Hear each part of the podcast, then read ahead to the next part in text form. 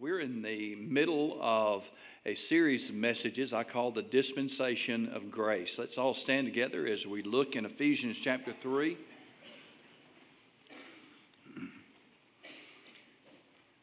That the Gentiles should be fellow heirs and of the same body and partakers of his promise in Christ by the gospel, whereof I was made a minister according to the gift of the grace of God given to me by the effectual working of his power. And to me, who am less than the least of all saints, is this grace given that I should preach among the Gentiles the unsearchable riches of Christ. And may God bless the reading of his word today, is my prayer. You may be seated. Ephesians chapter 3 and verse 6 gives us three statements that are true of every believer because we are in Christ. It is particularly identified as being such because we are in Christ, and it comes to us by the gospel. That's uh, about as plain as it gets. Uses three compound words that are translated in the text fellow heirs of the same body and partakers of his promise in Christ told you last week, I really intended when I approached this study to preach uh, all three of those in one message, and I didn't get it. So last week I was thinking, well, I'll get one this week and get two next week. Well, no, that's not going to happen. Uh, we're going to look instead at this uh, great concept of what it means uh, to be one body or of the same body in Christ by the gospel. Now, when we think of being a joint heir, remember that was last week. We remember uh, all the things that are ours because we are in Christ and the magnificent heritage, all uh, of this promising us that God does not mete out his blessings to us in Christ like we're children on an allowance, but instead we have the unsearchable riches of Christ. And now, today, we're going to be looking at what it means to be of the same body in Ephesians chapter 3 and verse 6 of the same body. Now, the expression body of Christ is used in different ways in Scripture. There are times, as it does in this passage, when it speaks of the believer's union with Christ. And it is true of every single believer in Christ that we are one in Him he is in us, we are in Him, and we are then, as Paul says, we are of the same body in Christ by the gospel. Whenever the Bible uses the term body of Christ in that way, where it emphasizes all believers, it always speaks of our union with Christ. That means that when we're saved, we're in Christ, we're in Him, I'm in Him, you're in Him, we're all in Him. And He is in us union with Christ. Now, the other way that the Bible uses the term body of Christ is in reference to the local church, and you'll see that very clearly in 1 Corinthians chapter 12 and verse 27. Now you are the body of Christ and members individually. And God has appointed these in the church. No question about who he's talking about. First apostles, second prophets, third teachers, after that miracles, then gifts of healing, helps administrations, varieties of tongues. Now you are the body of Christ. And here he speaks of that local church at Corinth as being Christ's body or the body of Christ. And he does so when he speaks of the local church in reference to being Christ's body. Christ is always pictured as the head. Uh, he is the one who is the brain. He is the one who is giving out the commands, the orders, who determines where we go, what we do. And uh, then we, as individual members of a church, are all spoken of with our different functions, our different abilities, different things that we do, uh, but all uh, vitally then connected to one another and vitally connected to Jesus Christ as the head, uh, so that we are all able then to function in a magnificent unity, then exist in a church uh, as the body of Christ, where Jesus is the head. I looked at John 17 and verse 20 last week, but I wanted to bring it up with you again today. Uh, Jesus said, I do not pray for these alone, but also for those who will believe in me through their word. Does it make you happy this morning to know that Jesus Christ prayed for you specifically and me down through the centuries? He looked across time And he prayed not just for the disciples and his immediate audience, but he prayed for everybody who would believe because of their word, because of their preaching of the gospel in generations who would come after them. And therefore, you and I are included in this magnificent prayer. And what does he pray? That they all may be one. As you, Father, are in me and I in you. Jesus prayed that a unity would exist between all of his believers throughout all time. That a unity would exist that is comparable to the unity that exists between himself and the Father. So much so that he says, As you, Father, are in me and I in you, that they also may be one in us. This unity is not spoken of as something we have to strive for to achieve. It is something that Jesus Christ purchased for us on Calvary. Because this is a, a positional unity. It expresses how that all believers are in Christ, Christ is in God, and therefore an inseparable union exists between God and his people. And therefore, there is a place where there is perfect oneness, unity among God's people. When you look around in our world, though, even the most casual consideration of all believers, all Christians, uh, would show a whole lot of division. And the most obvious one of those would be denominational divisions Baptist, Methodist, Catholic, Pentecostal, Church of Christ, Assembly of God, Episcopalian, Church of God in Christ. I could take up all of my time just reciting the over 200 different recognized denominations in the United States alone. Hmm. Over the last few years, this whole concept of denominationalism has been looked at as a huge problem in some circles, and many have tried to counter that problem, the division that they see caused by denominations, uh, with the explosion of non denominational churches. And quite frankly, they're everywhere, and I can't point in any direction around us right this morning that I wouldn't be pointing in the direction of one somewhere. Um, they're everywhere. These churches de emphasize the traditional form of membership in favor of belonging, uh, where you actually make a commitment to a church and you are a member there. Uh, their sense of belonging is based primarily on attendance. You come to that church and on giving. You financially support them. And, and therefore this is uh, your church. If this is a popular model, okay? I'm not trying to stomp on anybody's feet today or anything, not being ugly. I'm just being factual as I can. This is a very popular model. It allows for rapid growth and it provides a place for families to go to church together even if they're from different religious backgrounds. And So it performs a very practical function for a lot of families. It fits them. But the Old Testament prophet Amos asked a very good question a long time ago in Amos chapter 3 and verse 3. He asked, Can two walk together except they be agreed? In order to walk together, you're going to take a walk. Let's go for a walk. We don't have to agree on everything.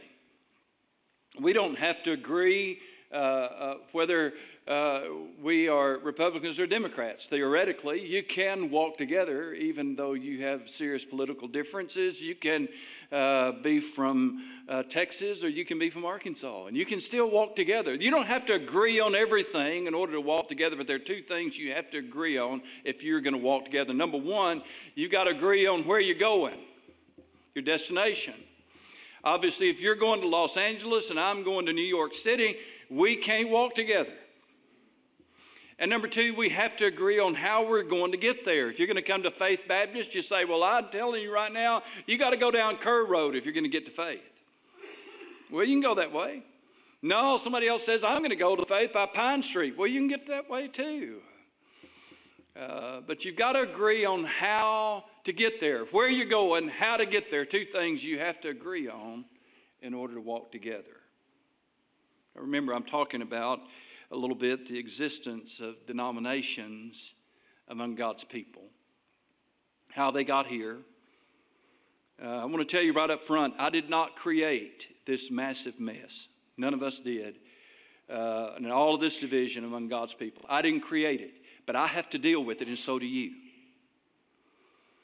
And uh, I'm not going to criticize how other people try to deal with it. I'm just going to tell you how we deal with it because you can call yourself whatever you want to call yourself, but you still have to answer the question. I'm talking about a church. A church can call itself whatever it wants to call itself, but you still, listen, have to deal with the issue what must I do to be saved? You're going to answer that question somehow. And the Bible gives a very, very clear understanding of what salvation is, how a person is saved, whether that salvation is a one time thing or whether you can be saved again and again, whether salvation is eternal, whether salvation is only good until the next time you sin.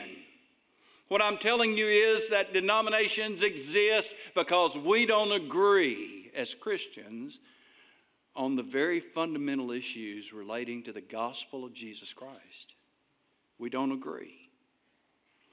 That's why denominations exist. Now, I don't, I don't know how the non denominational folks take care of that. I, I don't know. I can't tell you. Uh, but that's not by any means the only thing that divides us. Early on in history, an era developed that saw baptism as the means of receiving God's grace. Uh, that is, your, to put it simply, uh, this was an error that instead of saying, as the Bible does, that a person is baptized because they are saved, that you're baptized in order to be saved. Christians have been divided over this ever since. And quite frankly, we're not going to settle this division until we get to heaven. Now, I can tell you what I'll preach. I'll preach what the Bible says that we are saved when we believe on the Lord Jesus Christ. Believe on the Lord Jesus Christ, the Bible says, and thou shalt be saved. Just as simple as it gets.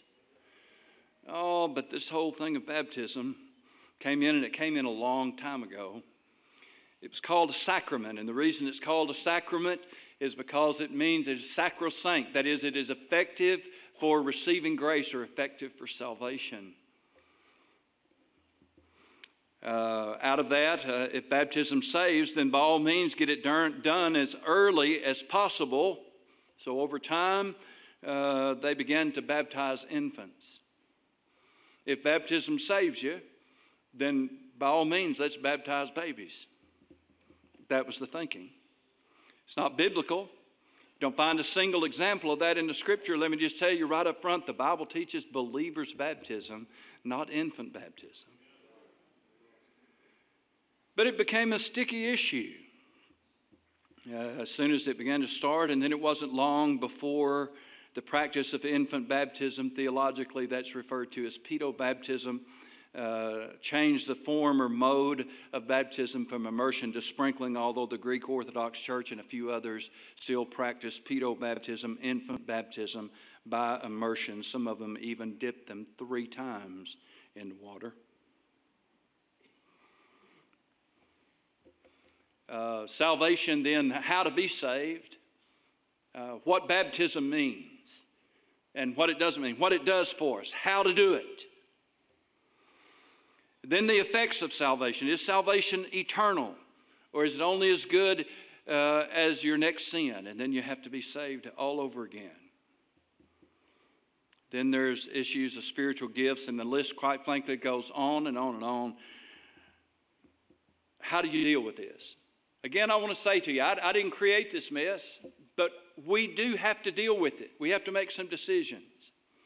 And for me, we made that decision uh, by asking people who come from different churches with differing beliefs on the gospel uh, to join our church. And we ask everybody to make a membership commitment to actually join our church, where you commit to us and we together then commit to Jesus Christ.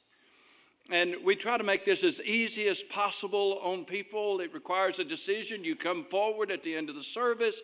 Uh, we take care of the paperwork for you. If you're uh, transferring your letter from a member of like faith and order, we can deal with that. But if you're from a different church, different kind of church, that believes differently than we believe on the gospel, we're going to ask you to join by baptism. And the reason why that we do that is, is not to be ugly. We're not just trying to pad our statistics, although some people actually claim that. But we want you to know when you join our church that you're joining a church that believe differently than we do on the most fundamental issue of all. And that's the issue of salvation, how to be saved. If you're coming from a church that believes differently about how to be saved, then we're going to ask you to join by baptism. That's going to be a difficult decision for a lot of people. I'm going to tell you right up front this morning, I, I've said goodbye to a lot of people over the years when I told them that uh, they needed to join our church by baptism. I have. And I've deeply, deeply regretted and lamented. It hurts me every time that I, people, I see people say, not going to do that. Just can't. I understand. You may have to come here a long, long time before you begin to see the differences that exist between uh, the way we preach and teach the Bible and what we believe the Bible says as a church family and what others believe. And I understand that if you believe differently than us, and I put you under the water, when you come back up out of the water, you very likely are still going to believe the same way you did before. And so, if, what I'm telling you is if you take some time making that decision and you study the Word of God and you listen to the preaching and teaching of the Word of God, it might take you a year or two or three or ten before you decide, you know what? I grew up in that church, and my mom and dad went there. They were good people. They loved Jesus, no doubt about it, but they were wrong on some things. And I need to turn for that. I believe this is where God wants me. And I'm ready to give assent uh, to this church and what it stands for by joining by baptism. It may take you a long time. Some of you may never get there. We're okay with that. You keep coming. I'll keep preaching to you. But just understand in the course of preaching the whole counsel of God, sometimes I might get uh, on some little sticky things like I'm doing this morning. Because you see, Jesus prayed for the unity among God's people, that we all be one. But we look out over the world and we don't see that. And I'm going to tell you right now, I don't think we're ever going to see it as far as this unity among God's people as a whole until we all get to heaven. And when we all get to heaven, there's going to be one shepherd and one sheepfold, and all of God's sheep are going to be in it because we'll all hear his voice. I believe that. The Bible says that we'll be caught up together to meet the Lord in the air, and so shall we ever be with the Lord. I believe that. But down here on this earth, the place that God intends to emphasize and put on display this unity among God's people is not in Christianity as a whole. I want to show you this morning very clearly in this passage, and I hope you'll listen. I know this isn't a, a, a, a dippity doo dah kind of a sermon, you know, hallelujah, shouting kind of, kind of thing. I, I know this is uh, a little heavy stuff this morning. I understand.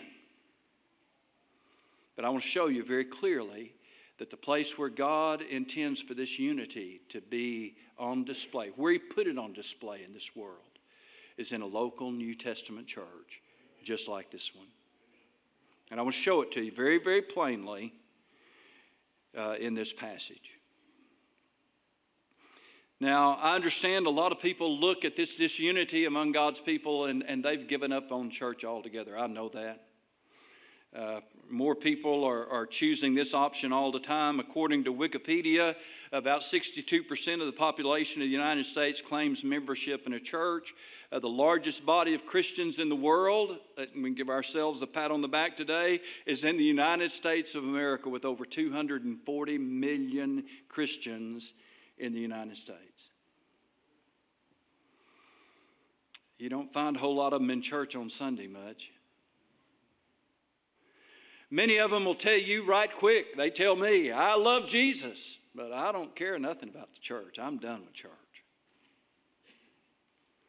almost a century ago, a teaching gained popularity that says the church is universal and invisible. And that encouraged a lot of people then to content themselves with belonging to that universal church. And I readily conceive that a lot of good people believe that there's a universal, invisible church in this world today. But I want to say to you, I'm not among that number. I don't believe that way.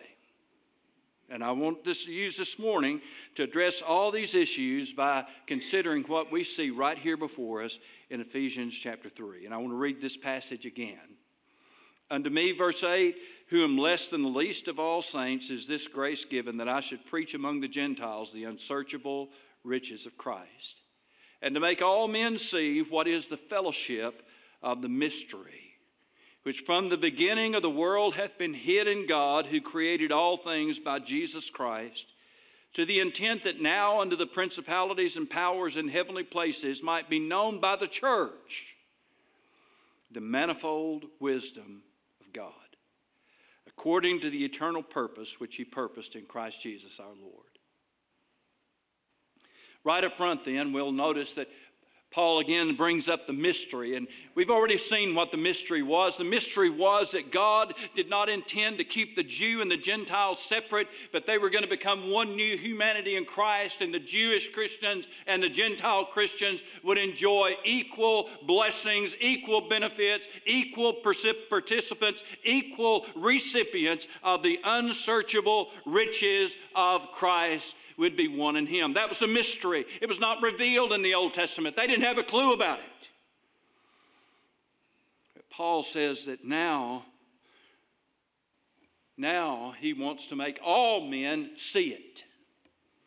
To see what he calls the fellowship of the mystery that is, if we are in fact one in Christ, and we are, then there has to be somewhere where this unity can be seen, somewhere where Christians can be in fellowship and in harmony, somewhere where we can work together and serve together, somewhere where we can seek the will of Christ together and make decisions together and determine what it is that God wants us to do together, someplace where we can work together with other Christians for the advancement of the kingdom of Christ. Because you see, fellowship, biblically, biblically does not refer to a potluck, although it doesn't exclude it either. Amen.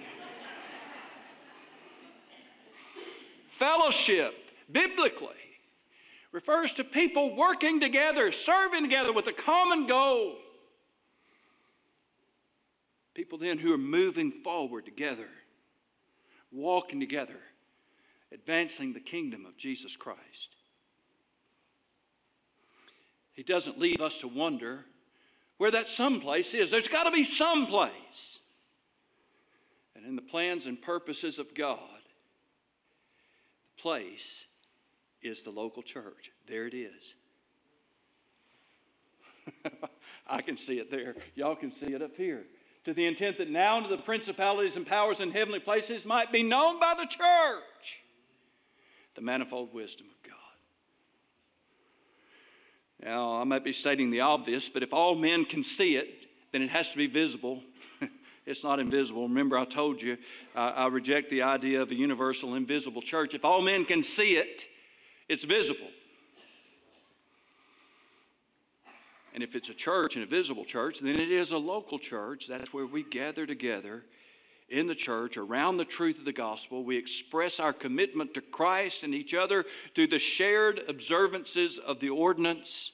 We've all been baptized in exactly the same way. We gather together then as a church and we observe the Lord's Supper, the same elements. We remember the incredible price that was paid for our redemption. We serve together we strive to learn and follow the teachings of Jesus Christ together. We are part of a church then, as we're doing these things, where God puts His unity on display. When we think about something on display, generally we're thinking about a trophy case. Or in my case, I, am thinking about that, that uh, big piece of furniture that mom had in the living room that contained that precious, precious china that we never, ever, ever ate off of. Never. Not sure, we call it a china cabinet. I'm not sure exactly what it is. Something pretty, something that you'd put on display, something you can be proud of. But churches are messy. We're messy because people are messy. A quick look at any church on this planet will show you that God, when He puts His manifold wisdom on display, when He is showing people the fellowship of the mystery, He does not do so by collecting a group of perfect, perfectly obedient people who are nice to each other all the time and who have it all together. Now, I know you look around at one another this morning, you say, you know, these folks all look pretty good. Yeah, but you weren't around when we were getting ready to look this good. and if you were around the average family getting ready for church on Sunday, you would see some of the mess. You see it. We're messy. People are messy. Church isn't a display case for perfect, well adjusted, happy, no problems kind of people. Though we might look like it and act like it, we're not. The reality is far different. The church is a display case for the manifold wisdom of God because God brings people together who are so radically different. People who have different personalities and different personality types, and He puts us together, radically different though we are and He makes us into something beautiful where He displays the unsearchable riches of Christ. It is a display case for the operation of the grace of God because Christians mess up a lot. And God doesn't give up on us, and we don't give up on each other, at least we're not supposed to. God's grace and His mercy is displayed with a whole lot of people He's still working on.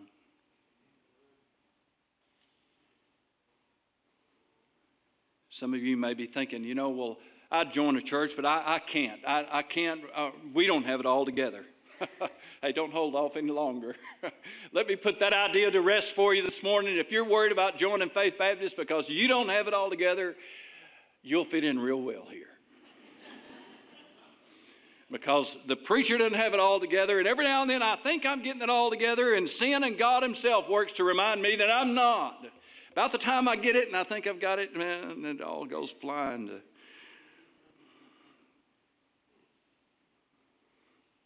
I want you to see this morning that this is according to God's eternal purpose, which He purposed in Christ Jesus. And that tells us that God's plan for us included the local church. We need the church, and the church needs us.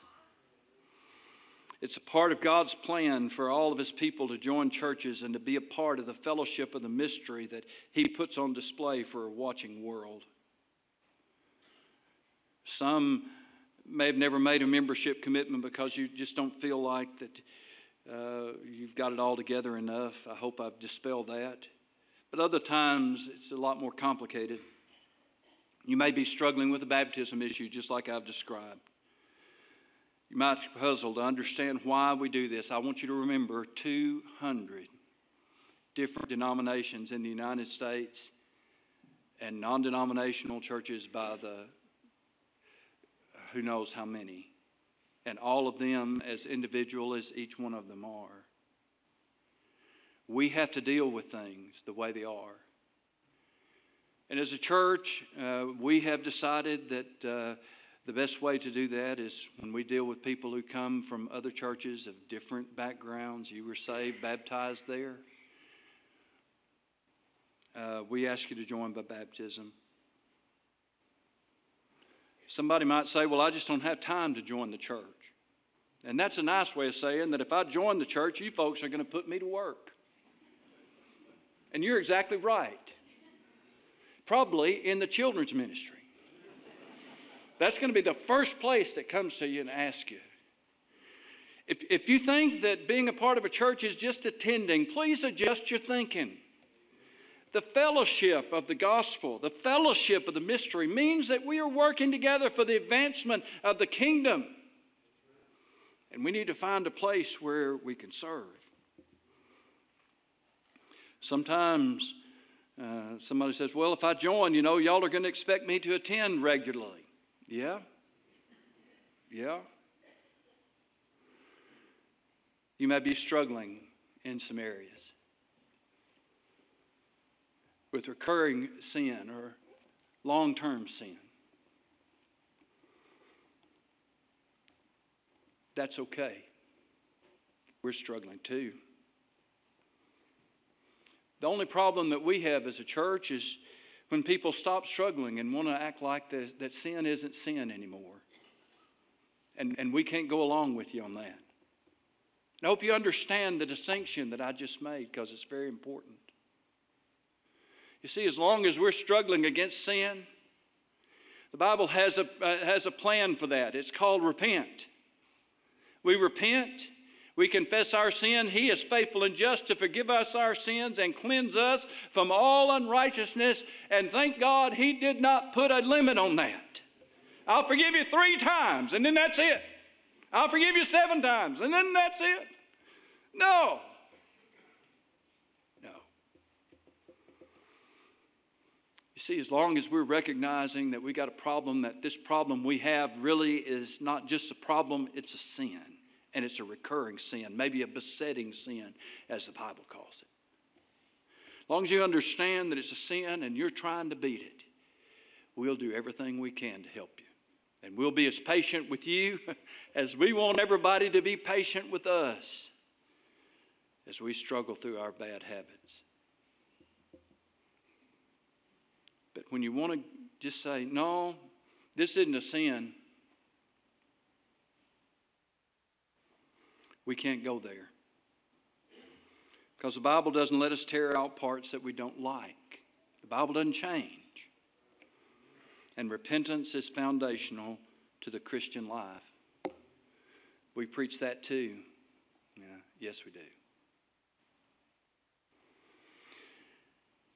So when Jesus describes for us uh, the work that Christianity does about the nature of Christianity, uh, about the nature of the, of the gospel, he tells us very plainly in these three things we are fellow heirs, and all we rejoice in that. And we are all members of the body. We're the same members of the body. That is, that the Jewish Christians and the Gentile Christians can be in Christ, and we can all be in Christ. And there's a place where God has created perfect unity among His people, and we're going to enjoy it in heaven forever. I don't believe there's going to be a Christian that stands before the Lord Jesus Christ someday that doesn't receive some correction. Can you go along with me on that? All of us are going to be corrected in some ways. Uh, even Baptists, even Baptists, yeah, yeah, even Baptists need correction. We sure do. We've messed up on some things. We've missed out on some things. We've left a lot of things undone that should have been done. We've, we'll have a lot to answer for, as everybody else does. There's going to come a time when God will wipe all tears from all eyes, and all the crowns are going to be cast at His feet, and we will enjoy His presence for eternity in perfect unity. We don't know what it's going to be like. It's going to be better than we can imagine. But for right now, we live in a messy world, and the place where God wants us to be in unity is in a place like this, in His church. That means even on business meeting. God wants us to be in unity. And if we're not, we need to pray till we are. That's a simple plan of how to take care of business. I could go on and on this morning, but 11 o'clock is here. I hope maybe I've answered some questions. But if I've created more, you look in that bulletin, my cell number's in there, my email address is in there. You give me a call, send me a text. I'd love to talk to you. Maybe this morning. You're in this service, you realize Jesus Christ died for your sins. He was buried, but he didn't stay buried. He rose again the third day to give you the promise of eternal life if you'd believe on him. You say, I've never done that. Maybe it's time this morning for you to believe on the Lord Jesus Christ. The Holy Spirit convicting you, you know you need to be saved. Maybe you need to follow Him in baptism. You know what? Maybe God is leading you to be a part of this church, and it's time for you to make that decision. Brother Bill's going to come at this time and lead us in an invitational song. As we sing, this will be your time to respond. You come forward. Now, I'd love to take the Word of God and show you how you can be saved. I'd love to be able to tell you we're so glad to have you as a member of Faith Baptist Church. I'd love to see you make that decision to follow the Lord in baptism. Oh, I'd love that. As we stand together, let's go to the Lord in prayer.